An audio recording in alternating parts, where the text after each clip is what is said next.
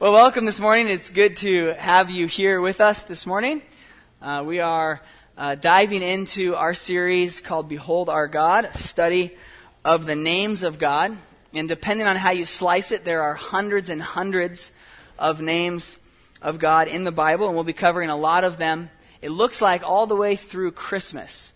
Um, so we will go through the end of the calendar year with the names of God. Of course, there are a lot of good uh, Christmas names um, that we'll save for the end. Uh, but today we're going to start off um, with four of some four of the most common names of God. Notice that the notes in your worship folder are sparse. There's lots of white space. I know that sends some of you into a little frenzy. There's no blanks. There's just blank. um, but this was a this is a tough one to, to get into um, and prepare for because it's so broad. It sweeps through all of Scripture, starting with the first few words and ending with the last few words. So I want to sketch out where we're going first, and then we'll back up. So the title is God of Gods and Lord of Lords, and those are the two English names of God that we'll be covering today: God and Lord. And you'll see that um, on the front and back of your notes. Uh, just to summarize ahead of time, the word God, eh, our word God in English, in Hebrew is Elohim. You'll see that there on your on your uh, paper. And then the Greek word is Theos. And so we're just covering the primary name for God in the Old Testament and the primary name for God in the New Testament. And then you'll see on the back, um, Lord. And the uh, we'll talk a little bit more about this as we go on. But the primary uh, Hebrew word for Lord is Adonai. And the primary Greek word in the New Testament is kurios. So that's where we're going. We're just going to cover those four names today. Um, those four names, though, appear in the Bible thousands and thousands of times. So I thought we literally could probably just go like this and stop and nope, that's Ruth. But I got close. On the page, there are um, there are the names of God, and they're all, all, all, all over the place. In fact, as I studied this week, I ran into some things I did not have any answers for.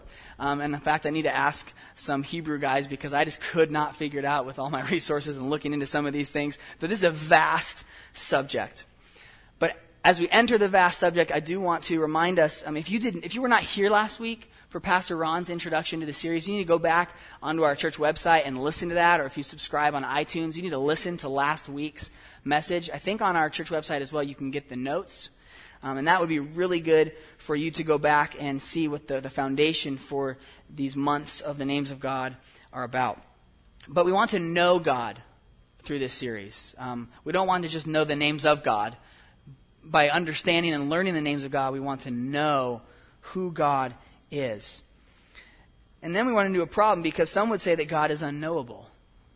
Um, and so then they throw their hands in the air and kind of give up, which is either ignorant or sloppy because um, the apostle john says in his gospel and this is and this is the words of jesus this is eternal life that they know you the only true god and jesus christ whom you have sent. And then in the first letter of john he says this in 1 john 5.20 and we know that the son of god has come and has given us understanding so that we may know him who is true and we are in him who is true, in his Son, Jesus Christ. He is the true God and eternal life. So, this is what our contention is. To know God, we must know him as he has revealed us, as he has revealed himself to us. And that is key. Um, if, if the God that we're studying, as we begin to look into, if, if he is, if he is as he claims to be, eternal, immutable, transcendent, if he is holy, then how else would we know about him unless he revealed himself to us? So Christianity is primarily a religion of reception. We receive. Um, we receive grace, we receive mercy, and at the core, we receive revelation. We receive revelation of who God is, and the only one who can give that to us is God Himself. So, if God has revealed Himself to us, in such a gracious manner, how foolish would we be to not investigate that revelation? To let it sit would be an act of arrogance. And um, many of the guys that I studied this week said that it, the most or, or one of the most significant ways that God, revealed, God reveals himself is in his names. He gives us his name. So Pastor Ron started off last week with, I think, 10 different titles or names that he goes by in various contexts. Um, family, church, uh, professional, whatever, known in different ways. And so um, this holy God reveals himself through his names. And we are going to just dive into this and love this. So we're, we're on holy ground here. Maybe we should take our shoes off because this is, um, this is somewhat dangerous place to be. Then there's also much good here. So, uh, one author that I read this week said this, and I want you to chew on this one. God's name is God Himself. God's name is God Himself. God in his self revelation. I read that and I was like, wait a second. That's not, that's not true. That's not right. And then I think he convinced me. um, he goes through the scriptures and begins to point out what is said about God is also said about his name in almost every situation. In fact, one of the primary Jewish blessings is Baruch Hashem. The name. Hashem is the name. Um, that bless the name. So we praise God and we praise His name. We call out to the Lord and we call on the name of the Lord. God was near and His name was near. You go through and you can see all of these things. So God's names, and especially some of the ones we're going to study today and next week, are the, some of the primary ways that He reveals Himself to us. His name and who He is are so tied together that when we study the name, we study God. And of course, there's going to be overlap between and amongst some of the names. So this morning I'm going to I'm going to kind of jump a little bit into next week when Pastor Ron's going to talk about the name Yahweh, and unavoidably we're going to kind of just bump into some of the other names because there there's overlap and there's connections and there's compound names and the, um, there's there's different ways of combining the names to mean different things. So for example, this this uh, week I was trying to think of some helpful illustrations to think about. Um, how God's names differ and how they have different emphases. So I thought of um, the illustration that's used in Isaiah and Jeremiah and Romans of the clay. Right? The, the potter and the clay, the potter shaping the clay, and Isaiah and Jeremiah and Paul, they basically all say, you know, how dare you, clay, talk back to the potter, why'd you make me this way? Um, and so I thought, well, that would be good for God as creator, as we'll talk about, um, because he's creating the clay. But then I thought, well, we could equally say that for Lord because the potter is the master of the clay. He owns the clay. And so there's this, this overlap of names. And so sometimes it'll be very distinct. God's name is very clearly distinct here for a reason, and we see exactly why he, he revealed himself this way, or exactly why David or Solomon called him this. And there's going to be other times where it's just not so distinct and there's not that much of a difference between the names, but sometimes we just pile names upon names to honor God. So there's going to be lots of overlap, lots of repetition. Um, but, but that's a good thing, right? That's how we learn.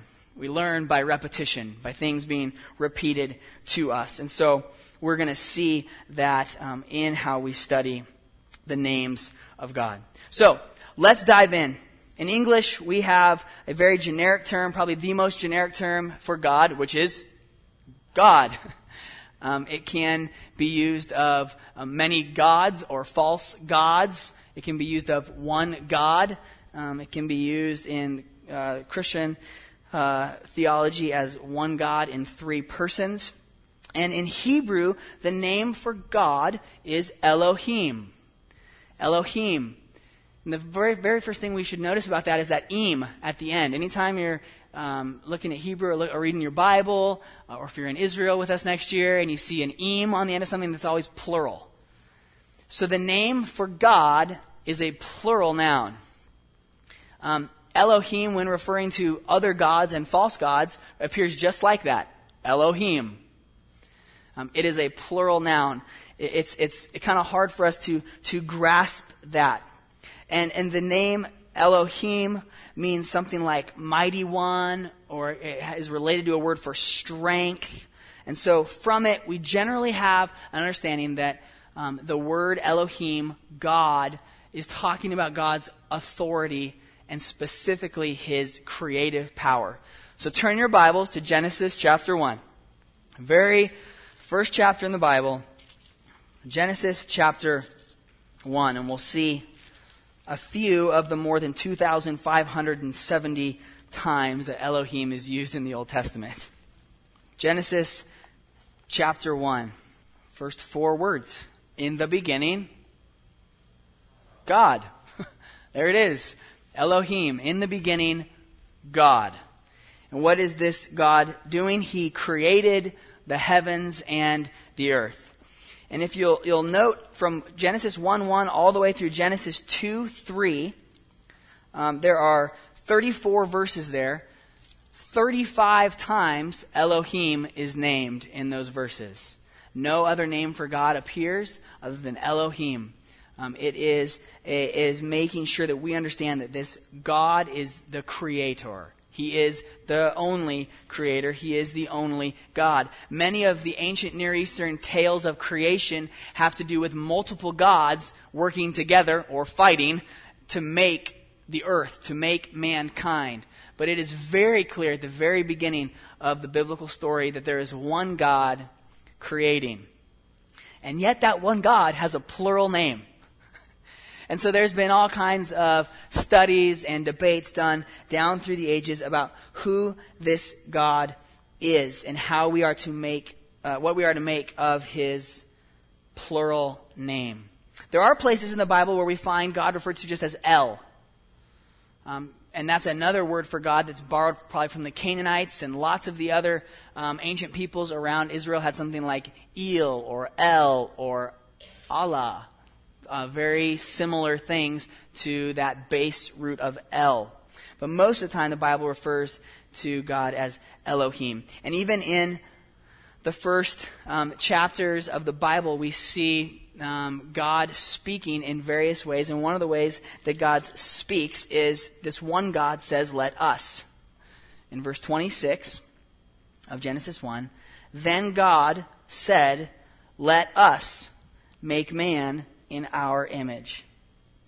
And so immediately, Christians jump to the doctrine of the Trinity that we believe in one God revealed in three persons. He exists as three persons. And so that clearly the us there refers to that. Well, we need to take a step back and be, be careful how quickly we jump into some of those things. But it seems like um, the fact that God decided to reveal himself as Elohim in Hebrew um, fits nicely with the fact that later on in history, God slowly reveals himself. We call it progressive revelation. We find out more and more about God as time goes on through his revelation.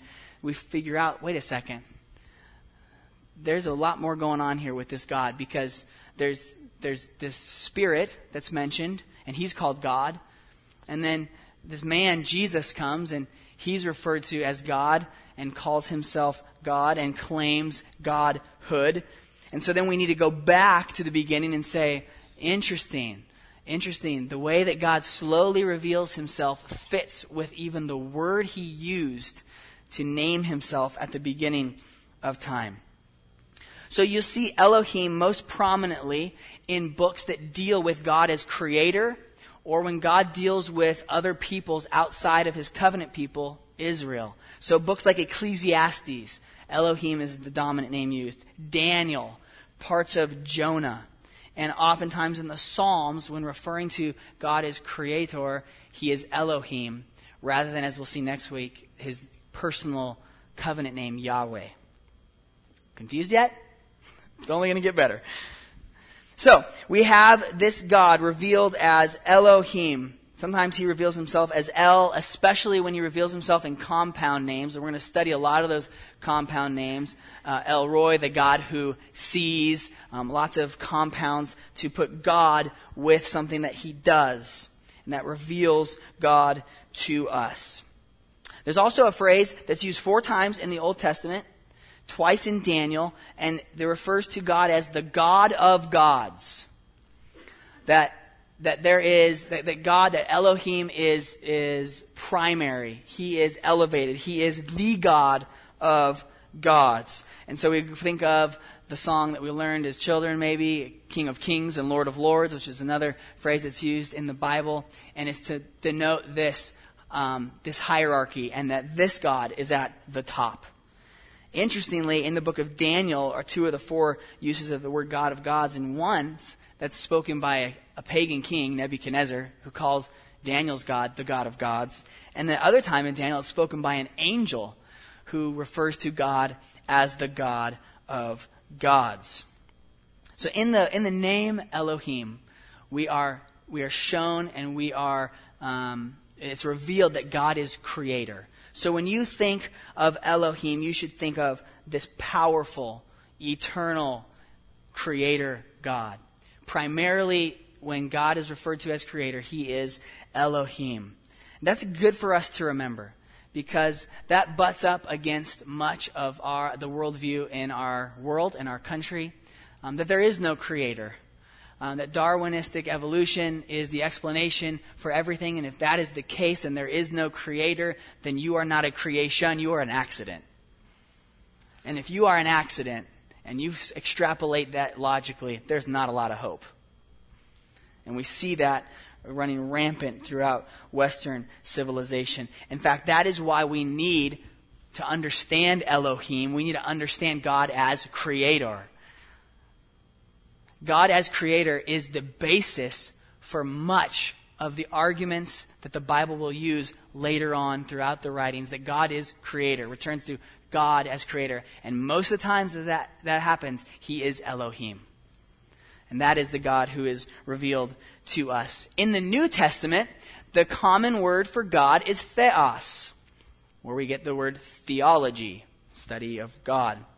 Theos is used more than 1,300 times in the New Testament, and when the Old Testament is quoted in the New, the Greek word to translate Elohim is theos. So the scribes or the uh, authors of Scripture, when they were quoting an Old Testament passage to make a point, and Elohim happened to be in the Hebrew passage, well, they would say theos. And so that is the common generic term for God in the New Testament. So go to Acts 17 and we'll see how the apostle Paul uses this to his advantage because in the Greco-Roman world there were many gods. There were many gods and they were all referred to as theos at some point or another. There were many gods. So Paul in Acts 17 verse 22, he gets an opportunity in Athens, the center of the philosophical world he goes to Mars Hill, where all they do is talk philosophy and talk religion and talk ideas. And Paul is given an opportunity to speak. And he begins at the beginning. He tells the people that he saw an altar to an unknown God. Um, there were so many uh, uh, gods and idols in Athens um, that sometimes they said it was easier to find an idol than a man in the city of Athens. They were just all over the place. And this um, just grated on Paul's spirit. And so when he gets the opportunity to speak, verse 24 of Acts 17, he starts this way The God who what? Made the world. He starts with Creator God, Theos. In fact, he starts at a common ground because the Greco Romans would have thought, yes, God or gods created the world. So Paul starts with on common ground. Yeah, God made the world and everything in it. And he gets to our second word a little prematurely for us, but being Lord of heaven and earth. And he begins to make this argument for God, and he uses the word theos several times so they would understand what he was talking about. You'll notice he does not mention the name of Jesus at all in his initial presentation. Verse 27, he refers to God. Verse 29, to God. 30, to God. When he gets to the resurrection of the dead in verse 32 and 33, he is summarily mocked and kicked out. But some people begin to be intrigued and to believe. So in this world where Paul is able to use the word theos and have everybody understand who he's talking about or what he's talking about, he's talking about a transcendent being. Um, someone who has some kind of control over human affairs, possibly lives on Mount Olympus or something like that, or up in the heavens, and can sometimes come down. And so this word is just a generic word for a deity, um, a god, a goddess would be referred to in this way. And what Paul wants to do is to tell the people that Theos made you. He fashioned you. He crafted you. He designed you. You are created by God. And if you're here this morning, that's true of you as well.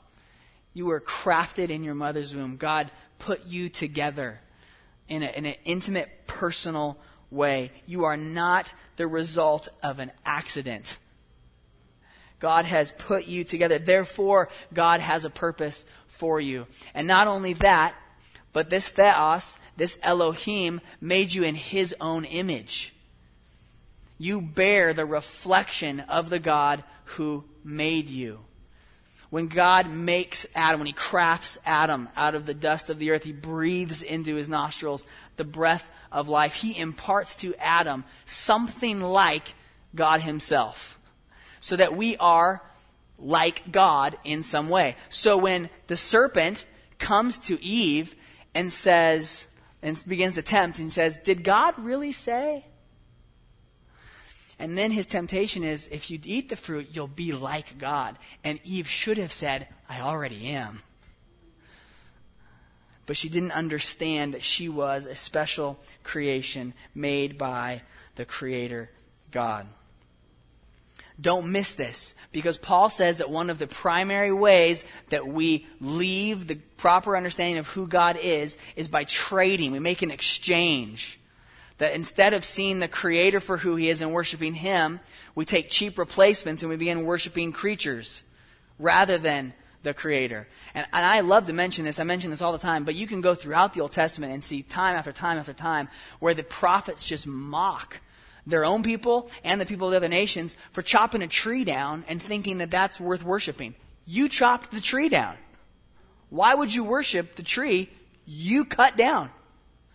That's foolish. What kind of God is that? And the prophets go on to say it's the kind of God who doesn't speak, doesn't hear, doesn't see, can't do anything. You know, it, it's, it's, I see, I've seen this in uh, auto shops around the Garden Grove area. You go in to get your car worked on and there's, there's a God right there and sometimes there's food presented to the God.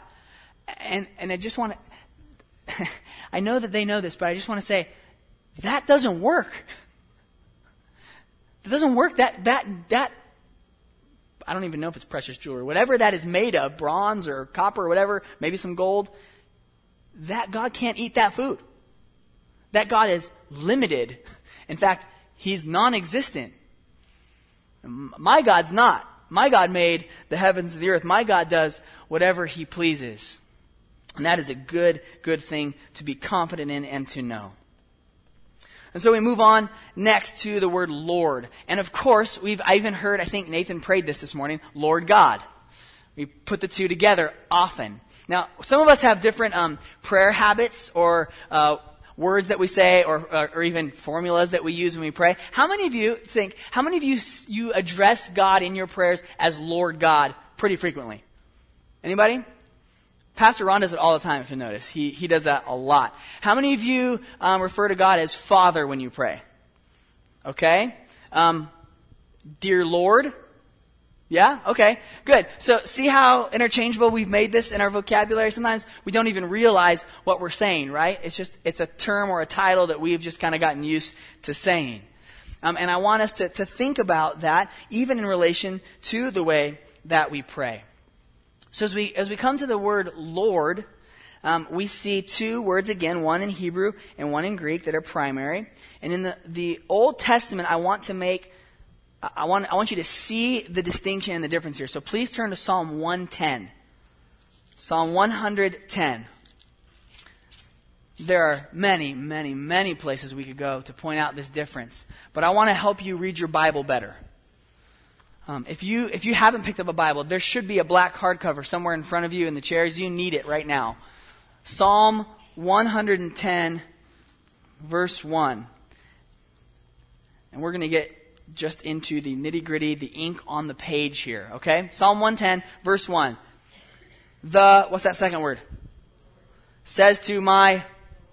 Okay, what's the difference between those two words? Look look carefully. Okay, the first Lord is in all caps. Do you see that?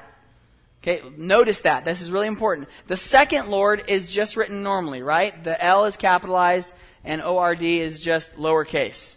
Okay? In Hebrew, those are two different words. Um, and I think that, uh, unfortunately, to some extent, um, we've kind of stunted our understanding of these words in English by putting Lord and Lord. So you read verse 1, the Lord says to my Lord, and if you're not paying attention, just read past it. But in the Hebrew, those are two different words, which implies, and Jesus uses this um, in the Gospels to kind of tell the uh, Pharisees, to tell the Pharisees who he is as the Son of God and hinting at the fact that he is God himself. He uses this very verse. In Hebrew, it says, Yahweh says to Adonai. There are two different titles, two different names for God. Now, if you're just hearing the English spoken or read, you have no idea that those are two different words. Um, what, what's happened over uh, centuries, perhaps millennia, is that at some point after the, the Bible times, um, that word Lord in all caps is Yahweh, the personal covenant name of God that Pastor Ron will talk about next week, so I don't want to get too much into this. But uh, that word, at some point, um, the Jewish people began not to say it. They began to think of it as too holy to pronounce, and so they would replace it, sometimes just by saying Hashem, the name, or they would replace Yahweh with Adonai, which is just super confusing because you're merging words. In fact, um, how many of you have been to Wildwood as a counselor or a camper? Raise your hand. Okay, plenty of you. When we do the Shema, okay, um, we say Shema, Israel, Adonai, Eloheinu. Okay, um, we're saying Adonai because we're doing it the way the Jewish people do it today, but that word in Hebrew is Yahweh. See how we've got, see how it's confused now that it's come over several languages to get to English, and now we read it in our English Bible and it's Lord and Lord. Those are two different words. So when you're reading your Bible, for, let's just do this. Go to, go to Deuteronomy 10. There's another place we have to go. Deuteronomy 10. Because here we'll see it played out. Another great place to see this um, is 2 Samuel 7. After David receives um, covenant promises from Yahweh, he refers to um, the, the God that he is talking to as Lord God in two different ways throughout that. And so you see in English, you see the differences. So, Deuteronomy 10, 17. For Yahweh, your Elohim, is Elohim of Elohims and Adonai of Adonais. Okay, I'm trying to get you to see the difference there. So these different names for God. Okay, Yahweh is God of gods and He's Lord of lords. Of course, that's where the title for the message came from. But we, we need to read our Bibles better and more intelligently by seeing the difference of these two words. So Adonai is the word for master, owner. It's always used of a superior in the Old Testament. It can be used of men. For example, Abraham is his servant's master. So that when Abraham's master goes back to what's now modern day Syria to go look for a wife for Isaac, um, the, the, the servant says, My Adonai, or he says, Adonai, my master sent me. So it is used often of men, but it is used about 300 ish times specifically for God including in Psalm 110, like we just saw, and here in Deuteronomy. It stresses God's ownership of creation. So, as where Elohim meant more of this emphasis on creation, more of an emphasis on authority and power, Lord Adonai refers more to this ownership idea. Okay? This master idea. So Jesus borrows this in the New Testament. We'll get to the New Testament word in a minute, but he calls himself the Lord of the Sabbath. And he's intentionally going back to the Hebrew Adonai. When used of men, however, in the Old Testament is always used in the singular. And so once again we see this plural. When it is used of God, it's used in the plural form. So there will be a plural form of God. The, the pronoun, okay, will be plural Okay, but then everything following it will be singular. It's not supposed to work that way. But it, it does because God has decided to use the, the plural word for himself. Adon is singular, and Adonai is actually plural, and it means my Lord or my master. A, there's a personal component to Adonai that doesn't necessarily crop up in Elohim. So Elohim is God, generic term. Adonai is my Lord, my master. There's an implied relationship whenever it is used. So in Psalm 97, verse 5, this is a really uh, good place to see it. Psalm 97, verse 5, you don't have to go there, I'll read it for you. It says, The mountains melt like wax before Yahweh, before the Adonai of all the earth, before the Lord of all the earth. He is the master, He is the owner of all the earth.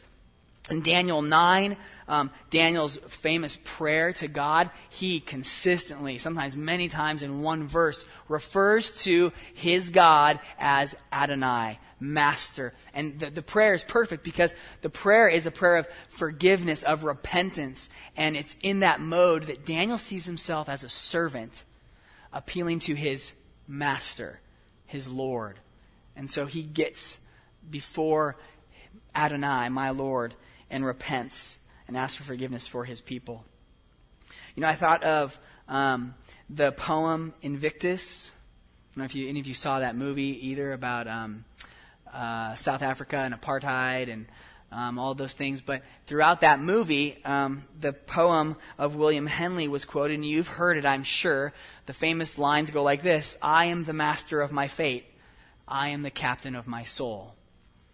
And that's that's what we want in Western civilization. We want self autonomy. I want to rule myself. I want to be able to call the shots. I, that's what freedom is to us, doing whatever I want to do because I can. And that is what William Henley said. I am the master of my fate. I am the captain of my soul. The problem is he was alive on planet Earth, and so he knew that wasn't the case. Because there was a government over him. And there are traffic lights. And there are policemen. And there are his own physical limitations. You are not the master of your fate. You are not the captain of your soul. Go to a graveyard or a cemetery and look at all the masters of their fates. They're in the ground. No, there is a Lord, and He is Adonai, and He is over all the earth. that is really important for us to see, to remember that God Himself is the Lord. He's the Lord of lords. That phrase, Lord of Lords, appears five times um, in the Bible, three of them in the New Testament actually referring to Jesus as the Lord of Lords. And that takes us to the New Testament where the word for Lord is kurios. So the word in Greek for Lord is kurios, and it very much has the same thing. Um, here's two definitions. One who is in charge by virtue of possession, an owner. Or, slight modification, one who is in a position of authority, Lord or Master. And so we see this used in the New Testament primarily of the Lord Jesus. So at times when you're reading the New Testament and you see a reference to God, and you see a reference to Lord, and you see a reference to Holy Spirit, you're seeing a Trinitarian reference because Lord almost always refers to Jesus. Pastor Ron will speak about that next week because it's very interesting that sometimes where Yahweh in the Old Testament is carried over into the New Testament in a quote, Jesus will be associated with kurios. And so Jesus is related to as Yahweh himself. William Ramsey said this Perhaps the most interesting of the messianic titles given to Jesus by the early church is the title Lord. Those today who use it thoughtlessly, Sunday after Sunday, like we probably do, realize, hardly realize the original significance of this word. And this is fascinating. Because the most basic statement of faith in the New Testament is this Jesus is Lord. We studied that in 1 Corinthians 12. No one can say Jesus is Lord except by the Spirit. That became the, the shortest possible way to identify with the early Christians. The password was, Jesus is Lord. like, well, that, that doesn't say much. But if we understand the Roman context and we understand that a password, a key phrase, in the Roman Empire was Caesar is Lord, then we will understand the, mag- the magnificence and the significance of saying Jesus is Lord. Because when you say Jesus is Lord in the early church, you are saying Caesar is not. Now that opens up all kinds of vistas for us as we begin to go back into the scripture and study it. So, for example, when the high priests have Jesus before um, Caesar's representative, Pilate, they say, You're not a friend of Caesar. They appeal to Caesar as Lord, as master. And they say, You're not Caesar's friend. And Pilate is pushed into a corner. He must, he must put Jesus to death. So I did some study on this, and in the time of Paul, in the, in the early church, the emperor cult, as it was called, was the fastest growing religion in Paul's world. In fact, in places you may have heard of, like Ephesus and Corinth, and even some of the seven churches of Revelation, they were competing against one another to see who could have the most elaborate worship of the emperor. So they began to see the emperor as divine. And it started with Caesar Augustus as he succeeded Julius Caesar. And, and by the way, in, in Greek it's Kaiser. Um, and that's, that's how you pronounce it in, in, in, Greek. When it comes over to English, we soften uh, that syllable. But the Kaiser is Kurios. Okay, would be, would be Caesar is Lord. And most emperors by the time of Jesus and Paul would shrewdly the, as the politicians move, they would go, oh, hey. And usually they would convince someone that they saw the previous Caesar uh, ascend to heaven or something magnificent like a miracle. And they'd say, wow, look at that. Well, the, the, pre, the previous Caesar, the one before me, he's now divine. He, he's, he's a god. So what does that make the new Caesar? He's the son of God, which is also a title used for the Caesars of the ancient world, which we can't get into now because that's a title for Jesus that we'll get into later. But that's interesting that, that the emperor would call himself the Son of God. Um, here's a quote that, that helps us to understand what's going on here. As far as most of the Roman world was concerned, the divinity of the emperor was obvious and uncontroversial. He and his troops had, after all, conquered the known world. They obviously possessed a power greater than anyone else's. And so Caesar was kurios. Caesar was Lord. And to go against that would have been seen as a type of blasphemy and probably politically rebellious. So that the, the early Christians were, there was no separation of church and state in the Roman world. Okay, that was, or the Jewish world. That was just not, they had, there's no thought to there being some kind of separation. And so when the Romans saw these early Christians, um, saying, Jesus is Lord, that was not merely a theological statement, it was also very much a political statement, and it was a politically dangerous statement. To acknowledge that Jesus is Lord, Caesar is not. So, this Caesar had some weapons at his disposal. Fear, as most totalitarians do, and one of the ways to strike fear in the population was to have a symbol. A symbol that would speak of discipline, punishment, justice. And that symbol was a cross. And to us, crosses are, are, cool. The Celtic cross looks really nice on our bookmark in our book and on our wall. And, and we have different kinds of crosses. Um, and we say things like, well, that's a cool cross. Nobody in the ancient world would have thought that at all. The cross was a symbol of punishment and death. So, so catch this. Um, if the cross was Caesar's symbol of punishment for rebellious subjects, the fact that the early Christians now, especially Paul, raise up the cross, they are saying they're changing, they're taking the symbol of punishment and fear and turning it into a symbol of divine love.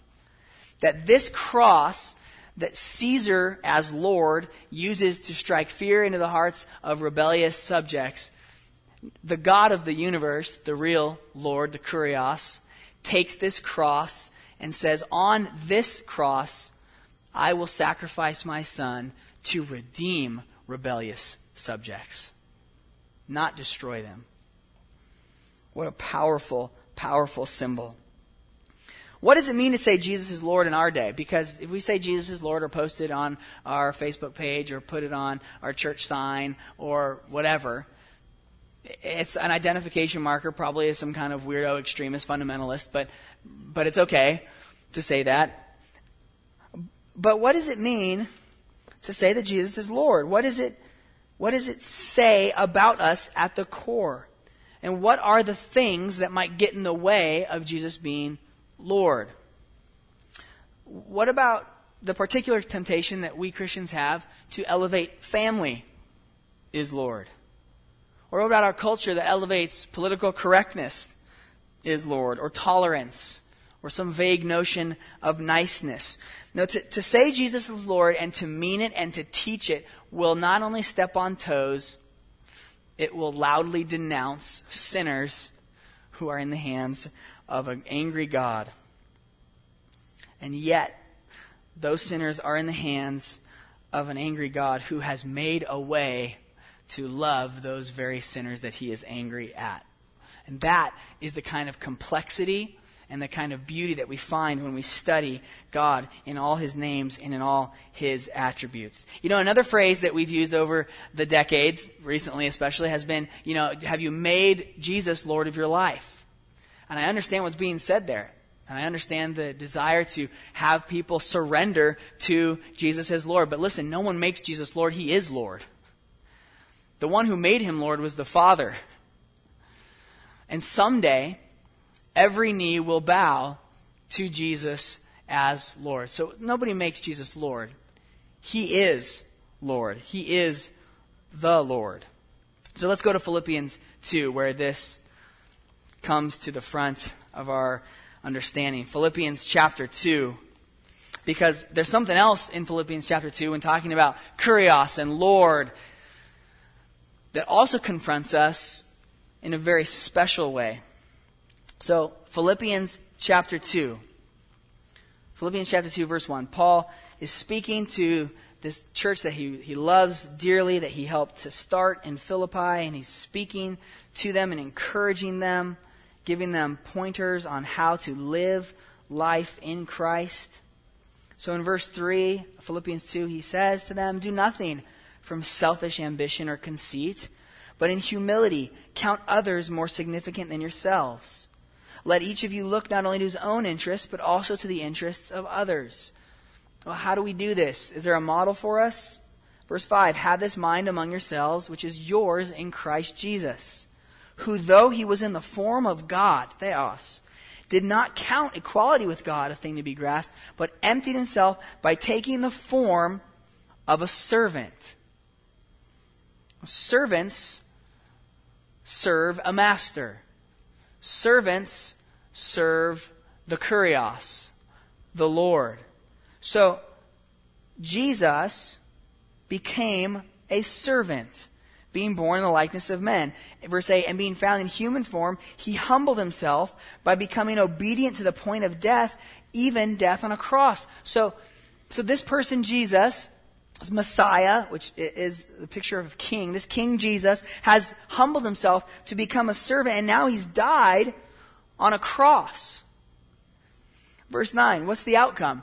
Therefore, God has highly exalted him and bestowed on him the name that is above every name, so that the name of Jesus, every knee should bow in heaven and on earth and under the earth, and every tongue confess that Jesus Christ is Lord to the glory of God the Father. So there's two things that I want to point out there. One is um, in Isaiah, but Paul is lifting this phrase almost word for word from Isaiah to say that someday um, every knee and every tongue, every knee would bow, every tongue would confess to Yahweh. Here in Philippians 2, Paul says, every knee will bow, every tongue will confess that Jesus Christ is Lord. So, Paul is equating Jesus as Yahweh. He's putting them on the same pedestal. He's elevating them to that same point. Without explaining it, he just does it. The assumption in the early church is yes, Jesus Christ is God. In fact, Jesus Christ is, read the Old Testament, Yahweh himself.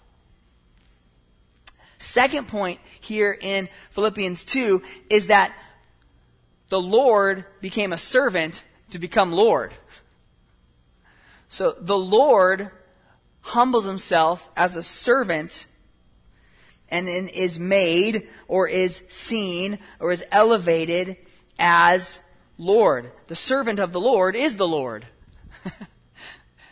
ah, what's going on here? And in the end of Isaiah, we keep talking about this servant of the Lord who's going to come, and, and specifically the servant songs. And they're all pointing to the Lord Jesus. It's so obvious when we get to the Gospels.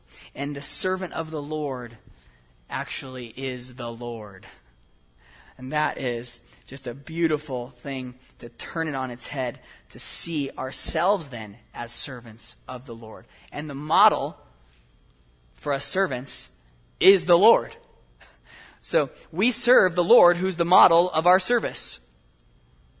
And we are servants of this Lord in order to serve him as our master. Listen, Jesus is master of your life. Sometimes we lose the significance of the word Lord because we don't really use it anymore. We don't live in the United Kingdom, so there are no lords, right? We, we kind of disassociate that. It's just a name for God.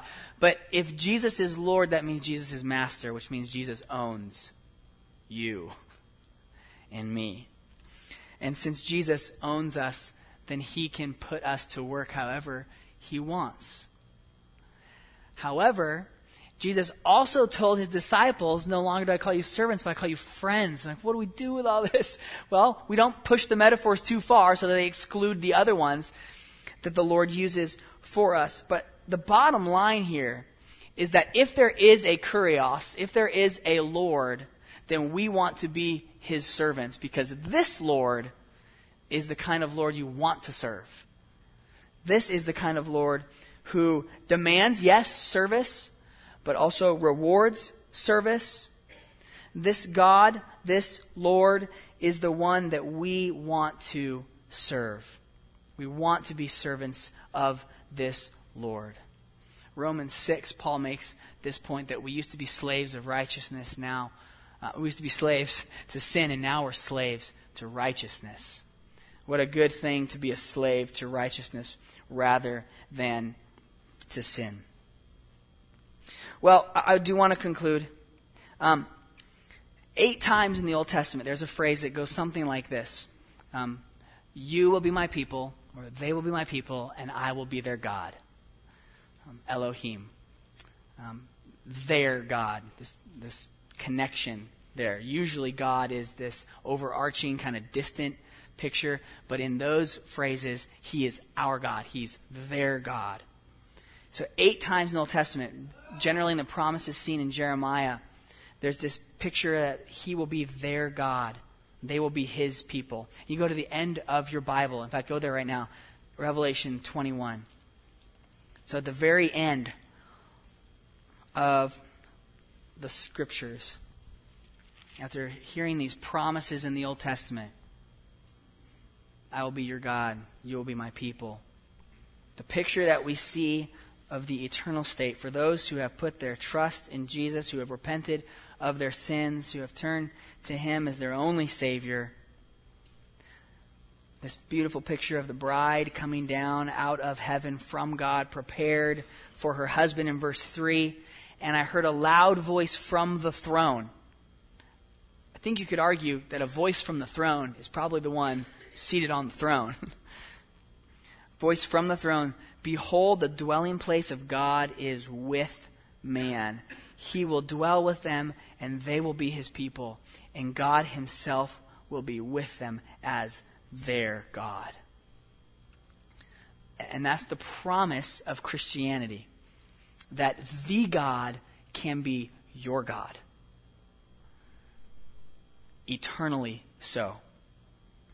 So, Jesus apparently is back from the dead, but he's got a follower named Thomas who's just not going to go there. You guys were all kind of freaking out, and you didn't, who knows, you had a group hallucination or something. Something happened. You convinced the rest that this thing happened. I'm not going to believe it unless I put my hands in the wounds on his body because he's dead. So then, eight days later, they're in a room and Jesus shows up. And Thomas falls on his face. And what does he say to Jesus? My Lord and my God. My kurios and my theos. Jesus does not say, well, hold on a second. We're going a little too far here. Jesus just accepts the worship. Why? Because Jesus is God. Jesus, yes, Thomas, that is an accurate statement. And that is the statement that we want to be able to say, my Lord and my God. So you have an opportunity today, even, even right now, to believe in this Jesus. He is Lord and He is God. The question actually today for you is, is He your Lord and is He your God? And this Jesus is also the one who made a way for that to happen. He stepped in and made a way on the cross in your place for your sins. He rose from the dead. He conquered Satan, sin, and death. And now he invites you to repent. Stop. Stop opposing the Elohim. Stop opposing the God of the universe. Put down your weapons surrender, submit to the Lord of the universe. This God, this Lord, is knowable, and this God and this Lord wants you to know him. Pray that today might be the day that you believe. Let's pray. Lord God, we thank you for revealing yourself to us in the scriptures as God and Lord pray that you'd help us even um, as we go and read our Bibles this week, that you might um, illuminate for us these different words, that we might see you in the ways that you have revealed yourself to us, the names that you have chosen to reveal yourself through. Lord, I pray this morning that if anybody here is, is questioning, is wondering, is searching or seeking to find out if there is a God, and if there is, who is this God?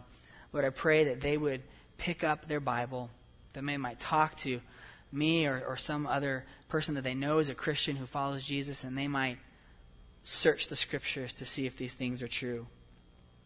And Lord, that you would save them.